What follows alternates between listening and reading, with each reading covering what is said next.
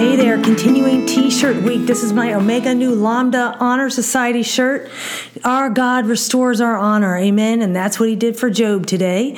We're with the Bible tribe today with Seeing Deep Ministries, where we see deep in a shallow world and overcome the battles of the mind with the Word of God. We can grow up in a Christian culture and still not know God. Being a Christian does not mean life will be perfect, but it does mean we can know God. Knowing God is not the same as knowing about Him. We're reading today from Job 41 and 42, and the verse of the day is Job 42, verse 5. I have heard of you by the hearing of the ear, but now my eye sees you. In context, well, friends, we're leaving the book of Job, and it feels like leaving an old friend. What incredible truths Job uncovered for us in his search to understand God in the middle of life's pain. Job realized that the wall he was leaning on was all about him and his pain, and not about the purposes of God.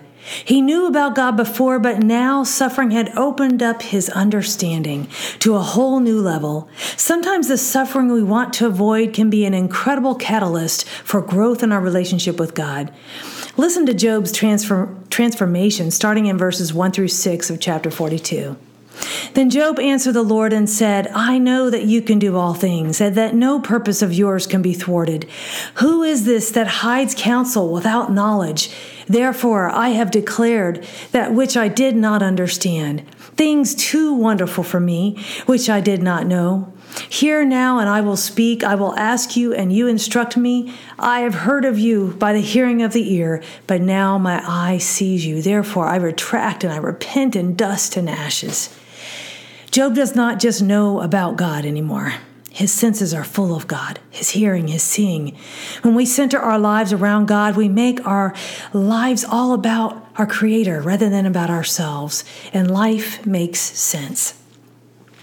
I chose the word sees, which is the Hebrew word ra'ah. The irony of this word does not escape me.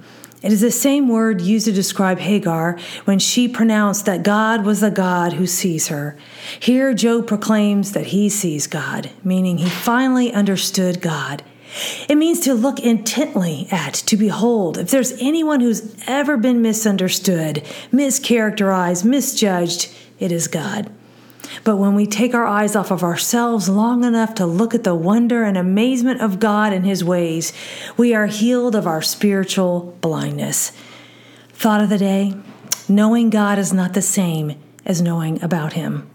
And application Oh God, we just ask you to heal our spiritual blindness today. Help us to draw near to you in life's hardest places. In Jesus' name, amen.